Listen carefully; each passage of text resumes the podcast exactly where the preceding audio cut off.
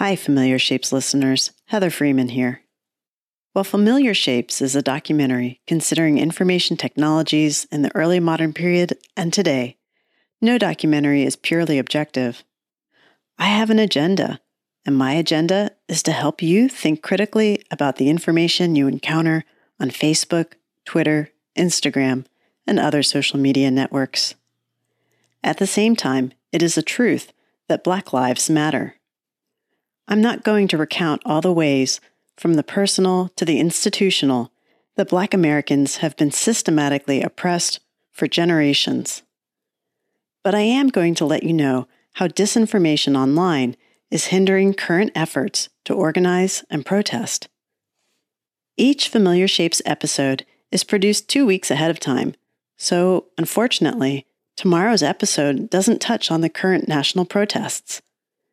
Yet the methods of disinformation discussed in episodes 9 and 11 are being employed right now. And it's important that you, dear listener, know what's happening in cyberspace. Right now, both malicious bots and malicious individuals are actively spreading disinformation in order to undermine protesters, sow confusion and chaos, and polarize communities.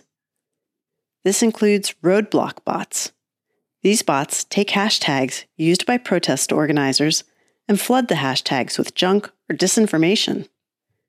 This also includes astroturfing, in which malicious users create fake events or websites that pose as grassroots activism. These are created to polarize groups, instigate violence, and make it harder for protesters and their supporters to organize. While some of this activity almost certainly comes from foreign actors, a great deal of it is domestic. In this episode's description, I've included links to articles about these phenomena. Listeners, one of the most important things you can do to help both our democracy and the protesters is to fact check everything. And I do mean everything you read and see online.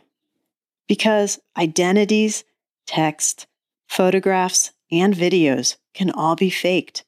And because researchers are very careful to fact check information, disinfo campaigns can do a lot of damage before they're ever flagged by social media sites or called out by journalists. That means it's up to each of us to make sure information is truly accurate before we like it, share it, or act upon it. Because here's the thing there is real information as well. If you don't have time to fact check something yourself, especially if it's something that triggers you, check reliable journalistic sources before you click like, click share, or take action. There are many places to get solid, reliable information to help each of us change our country for the better. With careful investigation, we can find verifiable information and act upon it. Thank you, everyone, and please take care of yourselves. As always, be safe and well.